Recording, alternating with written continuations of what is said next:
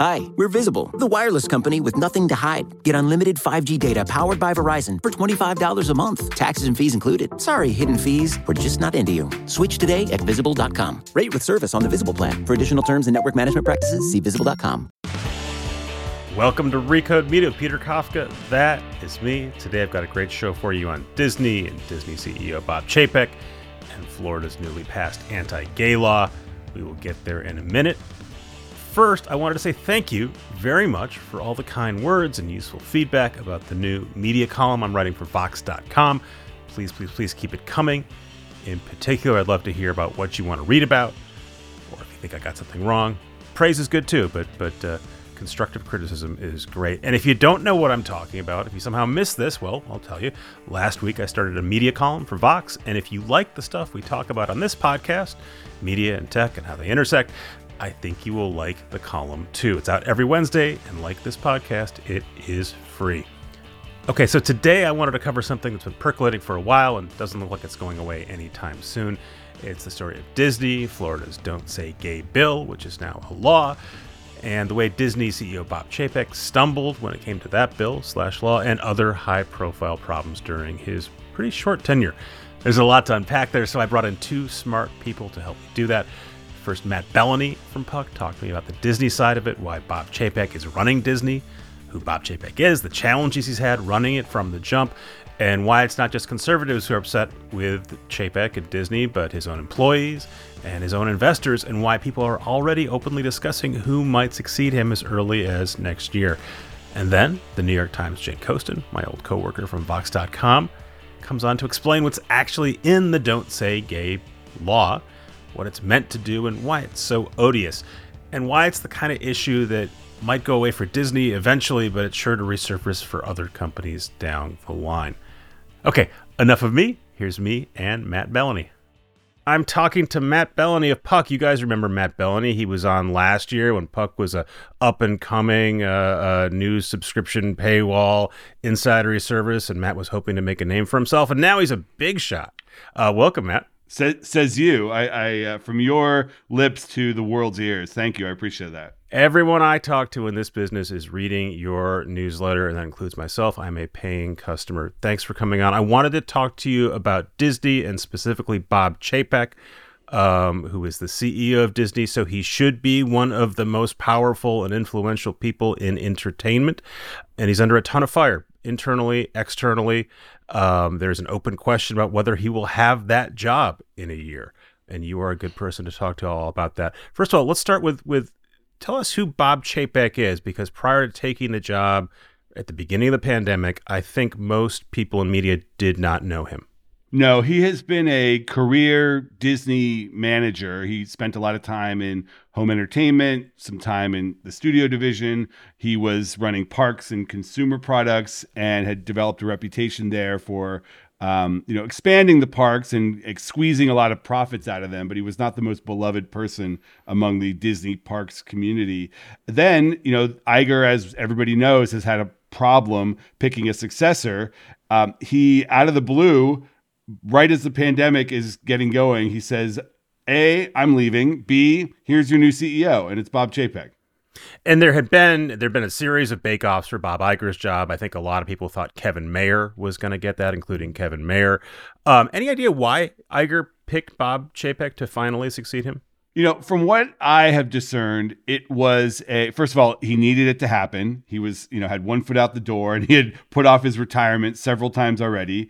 And there was a sense that Disney had gone through a period of rapid growth through the acquisitions of Marvel and Pixar and Fox. And he he ultimately decided that it needed a strong manager.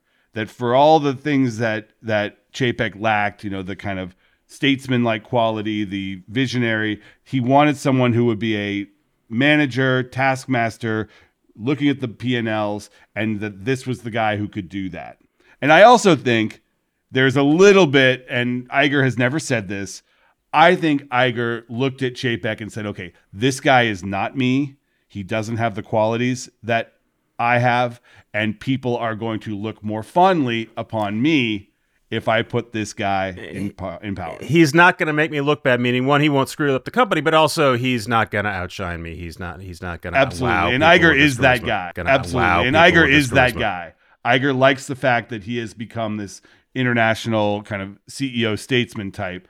And, you know, his legacy is, I mean, you could make the argument from a corporate perspective that your biggest job is succession and picking your successor, and that he kind of failed, or at least was not as good in that as some of the other things he did.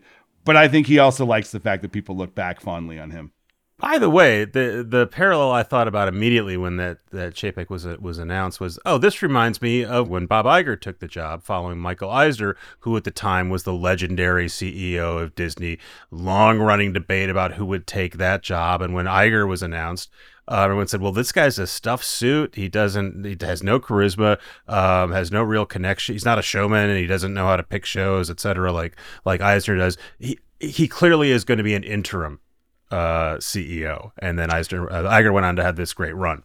And I thought, you know, maybe maybe maybe the he, uh, Iger remembers this playbook. You pick someone who is not who who everyone is not clamoring to have run Disney, and then he does a good job. Yeah, and Iger wrote about this in his book where he described being given that job and w- needing to prove himself. And he did pretty quickly. He mended the relationship with Steve Jobs. He ended up buying Pixar very soon after he was in power. Um, then Marvel was soon after that. So he did a lot of things to change that narrative. And I also I disagree a little bit with the notion that Iger was not adept at the creative side of the business because he actually was. He had spent many years at ABC and you know had had come up through the creative ranks. The problem that Bob Chapek has is that he's the first CEO of the Walt Disney Company that doesn't have any experience on the creative side. Has never picked a show or made a movie or you know looked at the development process for an animated film and says do this do don't do that he's never done any of that so coming into the job you're ultimately going to have to prove yourself to the creative community and he really hasn't done that yet I mean, I, I was having this debate uh, on another podcast last week. Do you need to be a showman? Do you need to be a talent glad hander if you are running a mega conglomerate like Disney? Or do you need to have people under you who can do that work? Do you want the CEO of, of Disney being the sort of front person out there? I think yes. I think Disney is a completely unique company in corporate America. People go on vacation to your brand. They have an emotional connection to your brand. And there's a long history. I mean, Michael Eisner, when I was a kid, was on TV every Sunday night introducing the Sunday night Disney movie. And he was a corporate celebrity, for lack of a better word. I mean, mm-hmm. Iger used to joke to people that the main qualification for his job was a 42 long, meaning he Yeah. fit the profile Yeah. of the CEO of the Walt Disney Company. And Chapek is not that guy. He doesn't look like that guy or act like him. But I do think you need to have that kind of that presence to get up there and speak as the leader of the Disney Company. I wonder if that's a little bit of. I mean, internally, the people have to, who work for you have to like you. I do wonder if, if that external thing is a, is a hangover of a different era where we had celebrity CEOs like Eisner or Lee Iacocca and Steve Jobs, and then a whole succession of people trying to emulate them and and failing. And it turns, you know, I guarantee you, my kids have no idea who Bob Iger was and who Bob Chapek was, and they view Disney and Marvel properties based on on whether they like them or not. But let's skip But ahead do, to do your kids know who Elon Musk and Mark Zuckerberg are? Yeah, and they dislike both of them. right? They don't want to Maybe, but there is an. My point is the celebrity CEO hasn't really gone away. It's just shifted away from you know the the people of a previous generation to the tech people.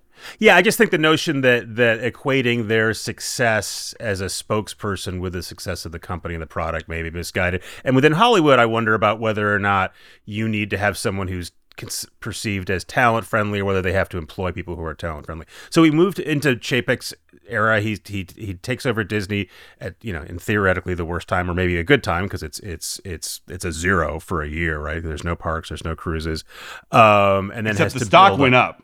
The, The stock went up. during the pandemic. Went up because streaming, and that's the only thing that Wall Street cares about is streaming.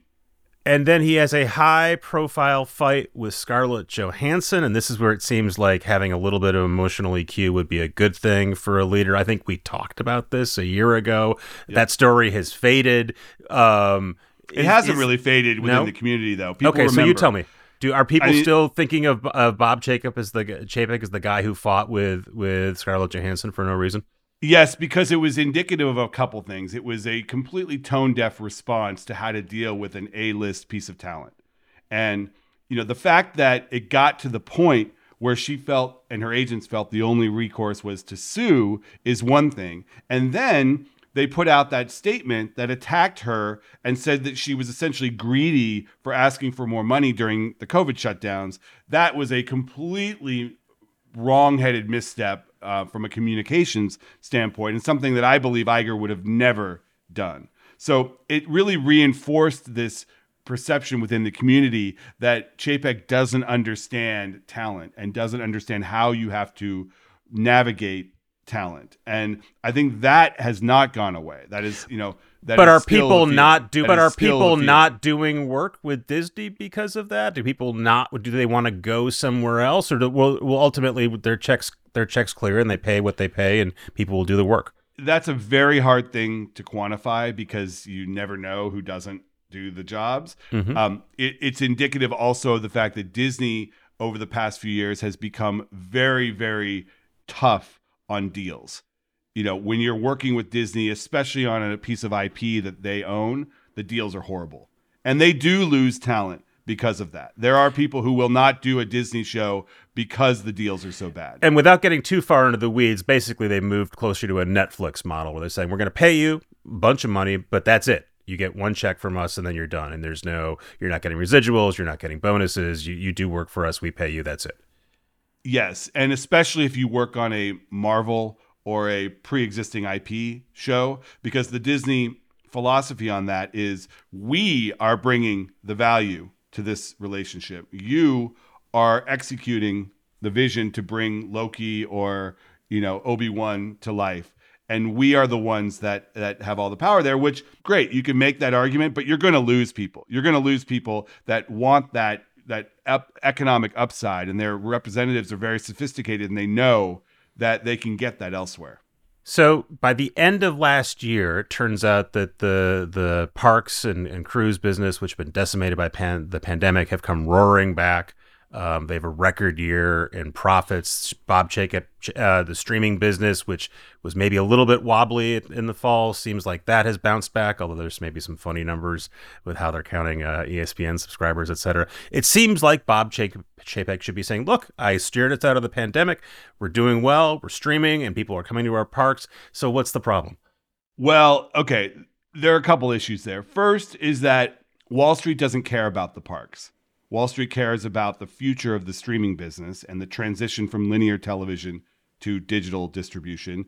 And on that front, all of these entertainment companies have been hurt by the projections that Netflix has put out that show that the market for streaming video may not be as robust as some have predicted it will be. And it's going to be very difficult to get to the numbers that people think that Netflix and the others can get to. There you, may be you talk about this be, all the time. There may be fewer subscribers than people imagined, and also it turns out that streaming video is an expensive business, and, and there's not nearly as much profit as the old world. Both of which you could have guessed going into this, but it seems to have now dawned on people. Yes, and you do a great job on this show talking about all those issues. The second one is I think a more cultural issue. Yes, Chapek has squeezed a lot of profit out of the parks. But if you talk to people in the parks community, they're really upset. Disney is perceived as gouging their customers and the switch and this gets a little bit into the weeds, the switch from giving away these fast passes to people who buy admission to the park where you get to ride certain rides, you know, uh, for an additional Yeah. charge. They have switched to a system now where essentially you have to pay for every little upcharge and prices have gone up in all the parks. And it's a and they've gotten rid of the season pass where you can go whenever you want, you have to reserve time.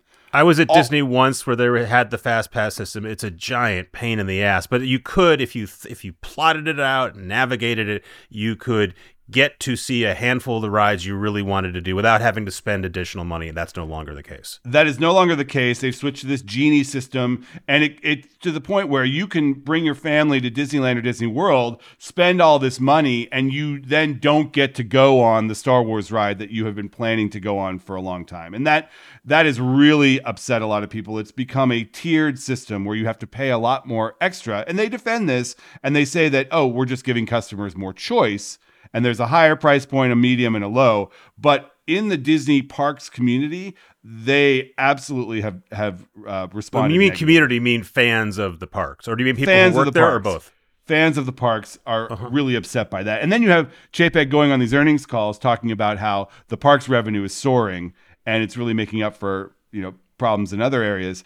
And that I think has given him this bad reputation. Now, whether it matters, whether it's, you know, the shareholders probably like that. Um, the other thing that they're struggling with, obviously, is the Florida situation. And that was his response to the Florida don't say gay law, which is the euphemism for uh, the the law that that doesn't allow discussion of sexual orientation or anything in in uh, a lot of classrooms. His initial response was, "We're not going to weigh in on this. Um, we just spent four years the Trump era, where big corporations were expected. My, my my predecessor was expected to take stances on social issues, political issues. We're not doing that." This seems like a cautious and sensible uh, point of view, especially for a consumer-facing company where we've got to uh, serve people from all from all kinds of demography and political beliefs. How'd that go over? It went over very poorly, and it ended up causing the exact kind of politicization that they were hoping to avoid. And it gets to a larger question. You know, we don't know about Chapek's personal politics. I am betting he is more conservative than Bob Iger, who had used the Disney platform to potentially run for president as a Democrat and had taken stands on things like the Georgia heartbeat bill and the Trump Muslim ban, things like that. Chapek decides that he wants to pull back from that and he wants to be down the middle. And he brings into his inner circle these two former George W. Bush officials, um, one is a chief of staff and one is his chief corporate officer who runs the communication strategy. And that they decided that they were going to publicly say that they're not taking a stand. And in this day and age, when you run a creative media company that has, you know, thousands of LGBTQ employees, that's not good enough. They expect you to have their back and to take a position on these, especially on an issue like the Florida law, which they don't consider a political issue. They consider it a human rights issue. So it completely backfired. He walks back that decision. He comes out against the law. And then Florida Governor Ron DeSantis uses that as a punching bag to go to town. And so he's now he's now and and and since then it's quite astonishing to see uh, uh, folks on Fox News now spending a bunch of time beating up on Disney when Rupert Murdoch, their boss, uh, is is most likely the second biggest shareholder in Disney. But it's it's become a it's like you said it, it is now a, a punching bag, especially on the right, and the left is unhappy with him as well. That has big it- that has big repercussions. I got a text from one of these people that's in the Disney fan community who runs a site that sells Disney tickets, and he asked me, he's like, "Why are people canceling? Like, I, I've had all of these cancellations of my service the last couple weeks," and I said, "Are you aware of what's going on on Fox News? And have you been on Twitter where boycott Disney is a trending hashtag?" I do think this stuff has an impact on the business. I was going to ask because I was thinking of Colin Kaepernick and Nike a few years ago, probably more than a few years ago, where for a minute, you know, you had people on Twitter lining up to burn their Air Jordans or whatever because Nike had stood with with Colin Kaepernick, had explicitly endorsed him. Um, and I bet you that most people who were complaining then um, can't remember they were angry about Nike. And there's a tweet going around from J.D. Vance, uh, uh, a senatorial candidate uh, backed by Peter Thiel, uh, complaining about uh, Disney. And then there's a subsequent tweet from him complaining that he can't stream something, he can't stream Encanto or something. And it seems like this is something you can say on Twitter, and there's political benefit for you to saying it. It's another thing to actually have someone cancel a vacation to a thing their family really wants to go see and was planning on spending thousands of dollars on. But you think that's happening? I, I, I do think it's happening. I don't know on what kind of scale, but if you look at what happened to Netflix over the controversy around cuties, do you remember that documentary? I do. you know, we didn't pay that much of attention to it in as it was happening. But when you look at the numbers on Netflix and their subscribers and sort of the activity, there was a significant, not not too significant, but there was a blip there around It- the it- cuties it- controversy. because it tapped into QAnon stuff, and I remember at the time being told this is an out out this is a this is outliers, this is Twitter stuff, and subsequently heard from people up top at Netflix going, "Yeah, we screwed that one up, and that was actually meaningful to us, and we And- wish we would have done it differently." And anytime, I mean, if you look at Fox News and the discourse now, Disney is being labeled pro pedophile, Mm-hmm. which I mean, they're saying that they they are grooming kids with the same sex oriented content thing. I mean, just outrageous stuff like that. But that's the kind of thing that does resonate with certain people and can cause them to either cancel a subscription or cancel a, a vacation. And I don't know how big. I mean, they haven't revealed this. I mean, I guess on the next earnings call we'll see. Yeah. A, a company that size, I think we're not going to see a huge impact, but I do think it matters. Yeah, I mean, eventually, you know, if there's real impact on the parks business, you'll see it. And and to underline this, even though uh, Disney is a California-based company, uh, Florida is enormously important uh, to its business. That's where a, t- a ton of that parks uh, business is, and the cruise business. So let's let's guess for for now that they sort of weather this and and things go back to normalish. Um, what does Bob Chapek need to do to keep his job? It's kind of wild that he's only had it for a couple years, and in theory, he's he's up for renewal uh, at the beginning of next year. Yeah, he's got until February to fix this. And I, I think it's going to be a combination of factors. He's got to fix the stock price.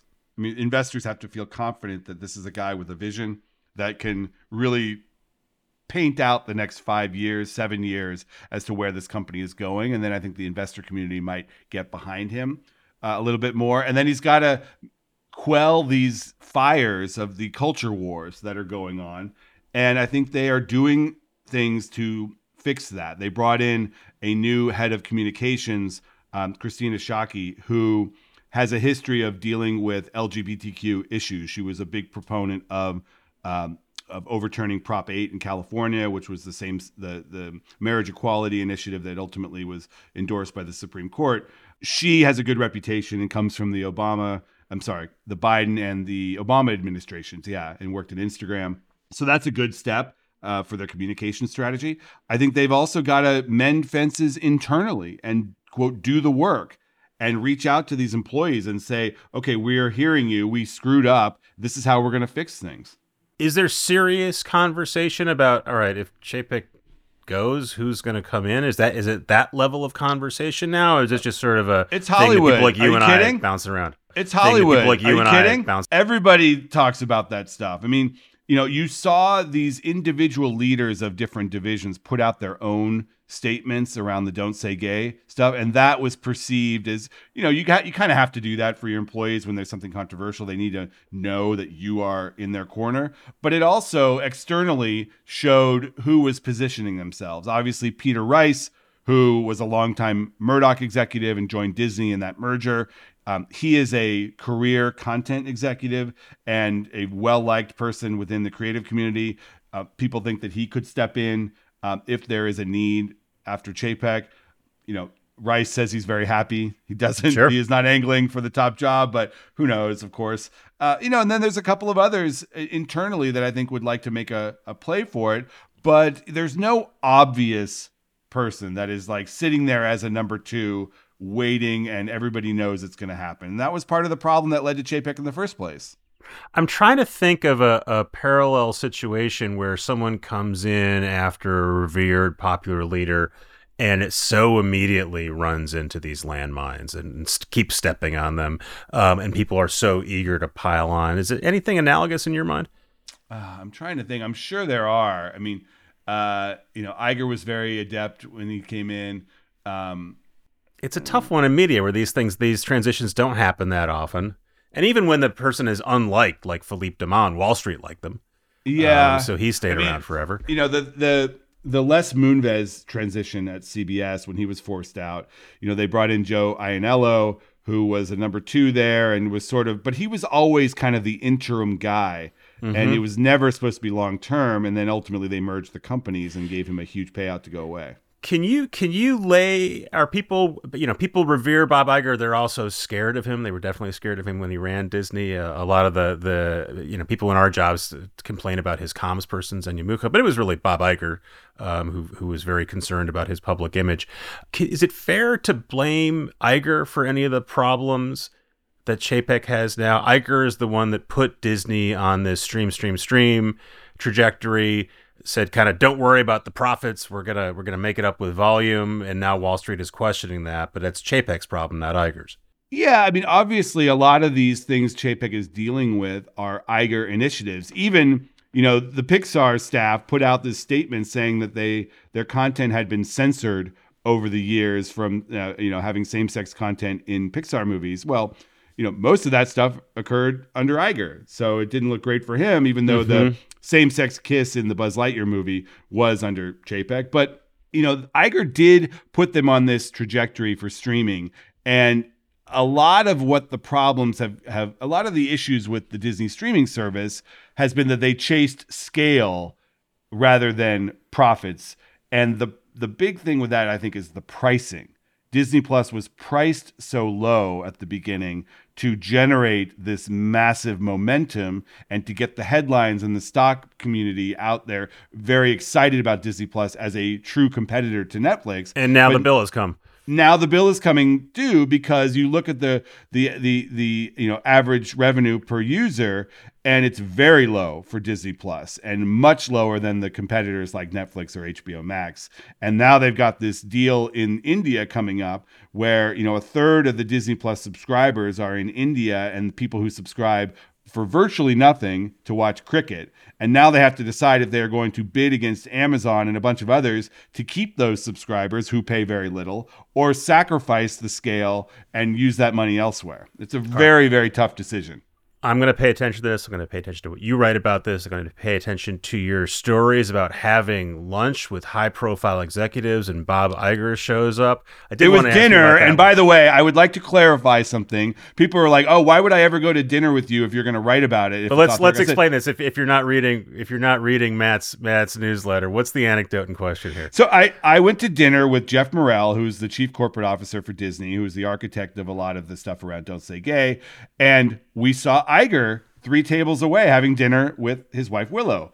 And they came over, were very nice. The two of them had never met. And I could tell Iger sort of had a sense of the shit. Can I say shitstorm? Yes. The shitstorm Shit that was about to come to Disney. So I'm writing about this topic, and because it was an off the record dinner, I asked Geoff Morrell if I could use that detail, the fact that we saw Iger. He said yes. I put it in my column, and I had all these people emailing me saying, how dare you write about this off the record dinner? I was like, Of course I asked him before I wrote about it. It was, first of all, it was a great anecdote. He recognized that and he let me use it. Yeah, you're a very good column writer. You're a very smart operator. I got, I, I, I fielded one of those questions from someone as well. How could Matt do this? Who's ever going to have lunch or dinner with him again? I said, no, no, he didn't. He didn't disclose anything other than he had dinner which is cool to disclose, and that he's hanging out with Bob Iger and Willow Bay, also cool uh, to disclose. Hanging out is a bit of a stretch. They said you can, hello. You can dine out on that. They, they said hello. All right. Thank you for saying hello to me, Matt Belloni. Right. Thanks for having me. Thanks again to Matt.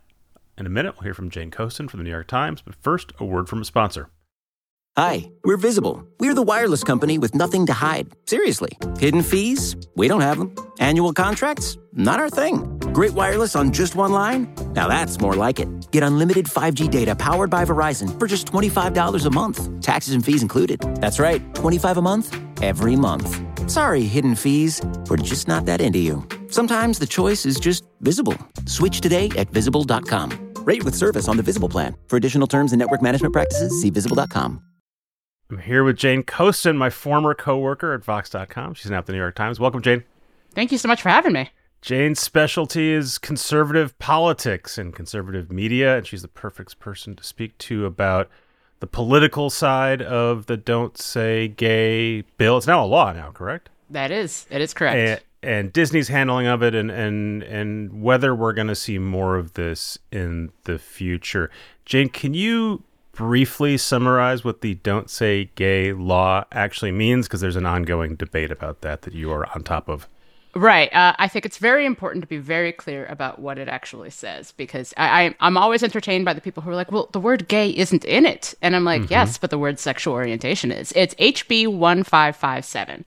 And the, the focal point of the bill is uh, Section 3, which reads as follows Classroom instruction by school personnel or third parties on sexual orientation or gender identity may not occur in kindergarten through grade 3 or in a manner that is not age appropriate or developmentally appropriate for students in accordance with state standards. Now, there are a couple of important things about that. You, you may notice I emphasized the words or because mm-hmm. um, that's pretty important because what does developmentally appropriate mean? I don't know. And Florida has no state standards on how to talk about sexual orientation or gender identity. I looked up their state standards on um, sex ed, which this is not a sex ed bill. Very important to make that clear. And it has to do with like that the you know the best family formation is a monogamous heterosexual relationship, ideally a marriage, which you know that's going to be tough for gay kids. But I, I think it's really important to be very clear about what this bill actually says, which is that we don't know what it will actually say because one of the other important pieces of this bill is that it is based largely on a parental right of action. So essentially, a parent will and will inevitably sue a school or school district over something that takes place in the classroom that they deem to be not age appropriate or developmentally appropriate for their child. Whether it is or not will have to be determined by a court. And that's the big point, right? It's meant right. to encourage parents to step in and say, I don't like what the school district is doing to my poor child. They're trying to make them gay or lesbian or trans, is, is right. the intent it, here and it's interesting how the bill. I, I have a, a, a, little bit of a series on Twitter where I am discussing this, in which I write, I talk about how the bill is described in conservative media and what the text of the bill says. So, for instance, the conservative website hotair.com said that there was a mischaracterization of the bill because the bill was to stop teachers from quote discussing explicit sexual subjects in the classroom. Mm-hmm. It doesn't do that. There is no mention uh, in the bill of sex ed whatsoever. Hypothetically, you could still discuss the most explicit sexual activities imaginable. I mean, you probably shouldn't, and it wouldn't end well for you, but you could, and that would not be prevented by HB 1557. And what it, it has been interesting the message creep of this bill um, that we've seen, where at first it was just about oh, I, we're you know we're very confused and we don't like how issues relating to gender identity are being discussed with kids. And then it became you started seeing this messaging creep, or then it became about like teachers who bring up or mention their sexual orientation. And what bring up or mention means is left to the imagination. Um, there have been a couple of references to like, you know, you don't want a teacher to mention that they are gay or a lesbian um, or that they would be, you know, the, the entire thing. You, you, may have seen some discourse online where, like, you know, I never learned anything about my teachers at all. Which mm-hmm. I'm like, I went to Catholic school, and we had an entire lesson in uh, high school once where our teacher gave a very long diatribe about her divorce. So I knew a lot about a lot of my teachers. Um, but it, it is interesting how this has it, the messaging creep that's happened in um, a lot of conservative circles, and and you see some attempts to push back on this of like, oh, you know, this the grooming thing isn't helpful. You don't need to say that, and it's not working. But it it has the the way in which the messaging has expanded from, you know, this is just about gender identity issues to, oh, this is also about gay people to, oh, this is also about gay teachers existing. It, it's a it's a fascinating example of how when you have vague legislation, people will project onto it whatever they kind of want to project onto it. And this is very vague legislation. And we're seeing the same types of vague legislation being promoted in Georgia. We're seeing the same types of legislation being promoted in Ohio, where I'm from. And so we're seeing the spread of these types of legislation, but not all of them include the parental right of action, but Georgia's would apply to private schools. So it, it's interesting how even the school choice argument doesn't quite work there either. So you follow this stuff for a living. My sense from watching it from afar is frequently you will see bills like this proposed and brought up and they no one expects them to actually become law, or even if they expect them to become law, they expect them to be struck down. They are meant purely as political rallying cries for a group of voters that presumably you think you're going to rally to your side um, by proposing them, and it's kind of theater. Do you have a sense of, of where this bill fits in that continuum of like things that people thought would be fun to have discussed on Fox News or would bring voters in, in Florida to the to the ballot versus this is an actual law that they wanted to have in place because they actually believe in the, the wording of the law. Well, I think that at a certain point, um, are, is swearing allowed on this podcast? Yes, swear it up. You're the Um, second person to ask that in this episode, by the way. Yeah. So um, there is a former uh, federal prosecutor, Ken White, um, who goes by Popehat on Twitter, and he has this thing called the rule of goats, which is that even if you're fucking a goat ironically, you're still fucking a goat. And even if you're putting forward legislation such as this is a messaging vehicle, with, I guess, some foreknowledge, shall we say, that it's going to get struck down, you're still doing it. You're still doing it with the intention, you know, the, you can't, you don't necessarily uh, accidentally get a bill passed, especially because efforts to make this legislation about sex, sex acts, sexual activity, there was an effort by to amend the legislation to be about sexual activity and it failed because This is one of the things Disney said they did after Right. the fact. They said we tried to actually make this less awful. Right, right. And so I think that for one thing, it is now a law. And yes, there are lawsuits that are pending because of course there are. Because again, asking, you know, requiring teachers to bear the brunt and the implicit silencing of this type of legislation where it's like, well, we don't really know what this bill is going to do, but just don't say anything and you won't get sued. I, I think that that in itself is a ramification of this legislation. Like, yeah, it's a messaging vehicle, but now it's a law. We just came out of an era where lots of public companies, maybe in many cases for the first time, either took it upon themselves or were forced to take political stands, often against Donald Trump and, and some of his policies. And it appears that Bob Chapek, the, the current CEO of Disney, said, you know what, that era is done, and we, we're Disney, we have to serve everyone in the country we're going to stay out of this stuff and we're not going to take sides. And that was his original message. Can you understand that impulse that he would have had and say, hey, some people think this, some people think the other. We're just going to let everyone work it out and we're Disney. I mean, I think that that's that's something that Disney has attempted in the past. But I also think let's keep in mind uh, let, let's turn back the clock a little bit to the mid 1990s. I was a child. You were doing something. Still old. Um, I was still old.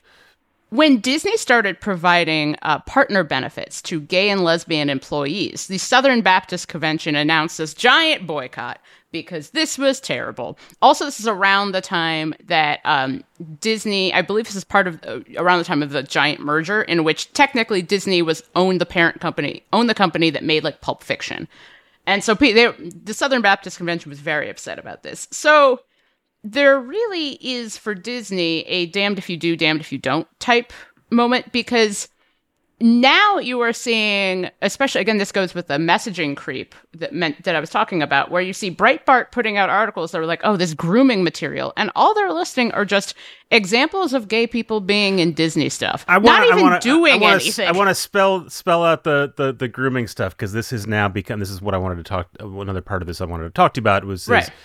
Disney has now become uh, Fox News in particular, but but a lot of the right wing media um, is now going all in on attacking Disney. Not for initially it was they're too woke, and now it's they are they are pro grooming. Explain what that is supposed to mean. what grooming actually is is and i think that there have been some very brave people who have talked about their own experiences of childhood sexual abuse in which someone um you know you have an older person someone you know who essentially grooms you to be easier to manipulate for the purposes of sexual abuse This is a large part of the Jeffrey Epstein case. Right, exactly. That like attempting to break down barriers here. Now, what these people are appearing to argue is that depict that they don't actually mean sexual abuse at all. they mean something very different. And I think that it, it, it's really worth getting at what they are actually saying. So I'm going to quote here um, from a conservative writer, Rod Dreher, who's been very into this. And so he says, no, no, no, this has nothing to do with being a sexual predator. It says, I think it is coming to have a somewhat broader meaning. An adult who wants to separate children from a normative gen- sexual and gender identity to inspire confusion in them and to turn them against their parents and all the normative traditions and institutions of society. It may not specifically be to groom them for sexual activity, but it is certainly to groom them to take on a sexual gender identity at odds with the norm, which there are a lot So of we're not saying we're that. not saying that you, the teacher, are necessarily going to uh, abuse Right, your but children. You're opening the door to to gate them and sort Right. of pushing them through the door. Exactly. And obviously, one, that's not what anyone thinks of when they hear the term grooming. What you what everyone is hearing is, "Oh, teachers are all pedophiles." And you're seeing David Mamet making that argument on Fox News, which this news cycle has gone straight to hell. But again, the idea here is that one, per Rod Dreher and some conservatives, is that if you are gay or lesbian or trans, it is because at some point you weren't. And then something happened. You saw a movie, or you saw a TV show, or there was a gay character briefly in the background of a Star Wars movie you didn't finish and that wasn't very good. I, the rise of Skywalker is involved in this all. Like it, it gets like, a lot of people must have been looking at IMDb very carefully. But the idea is, then at that moment, that's what happened. That's what broke down all the barriers. You would have been just a nice, normal, straight person, but you saw one movie and that's it. That's all that happened. And the idea here, one, is that there's no such thing as a gay kid or a trans kid. It's just like they would have been normal until an adult told them not to be normal. And I think that that gets at that's why there's been such messaging creep. Is that we're going back to this awful save our children Anita Bryant late 1970s idea that like oh the only way you get a homosexual is through a recruitment that you can't be gay unless something happened something you, you is- fell you fell into the gay swamp like This Briar is the Rabbit. same. This is the same Republican Party that had Peter Thiel speak, first openly gay uh, Right. speaker at the RNC convention um, five years ago. Now, has has something shifted in Republican politics where they after after being really anti-gay for a long time, they've sort of tolerated it and now have rethought it? Is this uh, a marginal group in Republican politics? Are we conflating a bunch of things where you've got people in Brooklyn and Berkeley saying? There's a lot of trans kids in my kid's public school, and that's different. I don't know how I feel about that. And then also at the other end of the spectrum, you're courting QAnon by uh, making references to pedophilia, and and you're winking and nodding, and you know exactly what you're I mean- doing. Is it or I? It's uh, what It's- what is kind of in actually a- happening? I think we're kind of in a yes and moment. And I think that part of this is that, you know, and I've written about this before, is that if you think of the Republican Party as a big tent party, which it, it has attempted to be so, um, you have a bunch of competing groups. And I think what you saw under Trump was an effort to placate but ignore social conservatives in a lot of different ways. You saw that. Um, you see how social conservatives felt about the Bostock uh, Supreme Court decision that had to do with trans folks. You saw that a sense of like we were promised all of this because Donald Trump would promise literally anyone to any anything to anyone. But I think that this is a moment in which social conservatives who are, you know, you, you give them an inch and they'll take a mile, in which they think that, oh, yes, people, you know, we're having, there are more conversations about gender identity. There is an increasing number of people who appear to be identifying as LGBT. Granted, those growth of numbers is largely with my people, bisexual people. And also, I, I remain unclear. I, I was talking to a conservative writer a couple days ago, which is like, well, then what would be the accurate number of LGBT people? Like, the implication here is that there's the right number, and then there are too many people who appear to be have given in mm-hmm. to quote unquote social contagion. And so I think that this is this is a moment in which you had kind of a center right view that gender identity discussions were going too far, coupled with the belief that this was an example of social contagion. But then you have the social conservatives who were like, no, no, no, we didn't like, we weren't mad about Obergefell. We've been mad for the last seven years about that.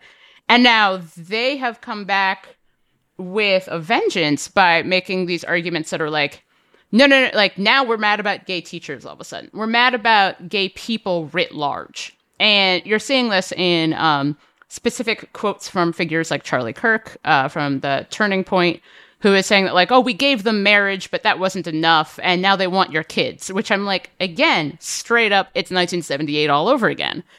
And so I, I think that there is a real sense of, that that's one of the complicated things because I, I've heard and talked to gay Republicans who are just like, they, and it is interesting to me that there is this belief that, like, okay, you know, if we just don't talk about trans people, they'll they'll never come for us. And I'm like, it's like children of the corn. They always want you, Malachi. Like they'll come for you. It, it's they're never going to be like, oh no no, lesbians make total sense. Though I, I, will note that a lot of people being targeted are gay men and trans women. And so I, I think it's important to note that like the Republican Party, like the Democratic Party, like any political party, is a, is a collection of differing interest groups. And what we're seeing now is this attempt to again talk. You know, you're seeing the reemergence of social conservatives who've always been very conservative on this specific issue, and they're coming into conflict with a wider party that has tried to placate them and the existence of actual gay conservatives let, us role play for a second. Let's say you are Bob Chapek. You run Disney. You have a giant business, beloved brand. Your business is contingent on getting people all around the world, all around America, to consume your content and then also to come to your theme parks and go on your cruises. You cannot afford to have a large swath of the population hate you or be worried about you. You employ plenty of people who are who are gay, um, LGBTQ. Um, how do you navigate this? I, I, I understand the impulse to sit this one out. Apparently, you can't. So, what do you do? I mean, I think that you have to do what Disney would always do, which is you wait it out. And it, it's interesting because we just saw that um, there was news. This is obviously a different company that um, a potential gay plot line involved in the upcoming um, Harry Potter extended universe movie is being removed in China. And you see a lot of conservatives were very upset about that. And then I'm like, but you want these same plot lines removed in movies shown in America. So it's like you'll never." we never. don't want happy. you to be soft on China when it comes to gays. Right, exactly. Yeah, and so the, I think that contortion. what I mean, if I were Disney, I would say, "Hello, I am a massive, powerful corporation. Your boycott efforts have historically never really worked out because you are the same people who are not quite aware that Disney owns like ESPN. And so if you're watching Monday Night Baseball, correct? You are you, you are enjoying a Disney production. Um but I think what they will do is essentially wait it out because the Disney Corporation is well aware that they can just keep on keeping on and there'll be something else. There will always be something else. But what gets me is that the Disney Corporation I don't like, they are not the victims here. They are a very powerful corporation that will also excise any LGBT content for any reason. and that's why, in many cases, in a lot of movies, if there is like a gay kiss in passing, it'll happen in a scene that's non essential. So it can be easily cut for audiences in other countries. It's the same way that, like, if you are doing a movie that predominantly features black people and you want to do it in China, you rearrange the movie poster to make all the black people mm-hmm. go away. Like, I'm aware of how corporations actually work, but I think that the risk here, again, is that this is an- intended to target teachers and target LGBT people. And there are going to be a host of teachers and people in- involved in schools who are going to be forced to pay thousands of dollars in court fees so that at some point, some circuit judge somewhere will finally say what this bill is supposed to do. Do you think there's any chance that this isn't one that Disney can sit out? I Matt Belloni from Puck was on uh, previously. He said, anecdotally, I'm hearing that people are starting to cancel some of their trips to Disney. Do you think there's any chance that people would do that in meaningful numbers that show up and, and Disney's business actually suffers because of this? No, I think that because uh, the people who are, for one thing, it is interesting to me that the people, like, the thing about any sort of like very specific protest movement is that a lot of times they are, they're hard to maintain for anyone. So, for example, um, My parents in the early 1980s, I don't know if you would have rem- remembered the Nestle Brothers scandal. No. Um, so there was a long time um, effort in the 1970s in which they were Nestle was accused of getting women in developing countries um, Yes. hooked on a baby formula and then restricting it and and then like taking it away. It was a whole- it was a very big thing, and there's been a long time boycott of Nestle.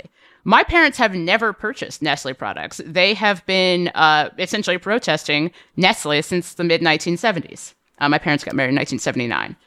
And that is, for many people, not what they are going to do. They are going to perform their uh, abhorrence of the Disney Corporation. And then, like J.D. Vance, they're going to go right back to talking about how awesome the original Star That- Wars that movies is- are.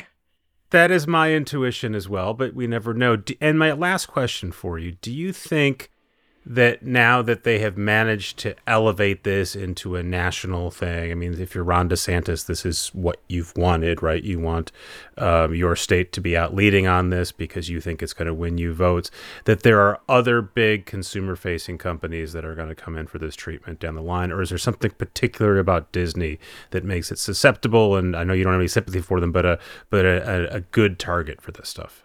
Disney. Oh, absolutely. I think so. I think so. But I think that again, it's going to be like how, um, you know, the attempted. Do you remember that there was this whole thing of people trying to throw out their Keurig coffee makers? I no, think that- but I was I was thinking about Nike and Kaepernick. uh, right exactly and it just is like what is these companies are very very large and they do a lot of i would say ethic ethically bad things but one of the things about being a very large company is that at a certain point you can just wait things out like some people are going to be really mad at you and then some people are going to buy more stuff because these other people are mad at you that's how culture wars work like, you are going to get people who specifically will go to Disney because they interpret that you are LGBT friendly. And you know, we saw that back when uh, one of the big scandals facing Disney was the gay days they started unintentionally in the 1990s. That you saw people who were like, "I am a gay parent. Thank God for Disney." And I think that there's a degree to which Disney is going to be like, "We'll lose some, we'll win some, and we'll come out exactly where we were." Jane Coaston from the New York Times. My only regret is that it took you going to the New York Times for me to have a podcast with you, but I'm glad you came on. Um, thank you so much. Thanks so much. Have a good one. Thanks again to Jane. Thanks again to Matt. Thanks again to Jelani and Travis for producing and editing the show. Thanks to our sponsors for bringing it to you for free. Zero dollars. Would you guys pay for this podcast? Anyway, it's free. You don't have to. Um, and thanks to you guys for listening and reading and writing. This is Recode Media. We're back next week. Hi, we're Visible. We're the wireless company with nothing to hide. Seriously. Hidden fees? We don't have them. Annual contracts? Not our thing. Great wireless on just one line? Now that's more like it. Get unlimited 5G data powered by Verizon for just $25 a month. Taxes and fees included. That's right, 25 a month every month. Sorry, hidden fees. We're just not that into you. Sometimes the choice is just visible. Switch today at visible.com. Rate with service on the Visible plan. For additional terms and network management practices, see visible.com.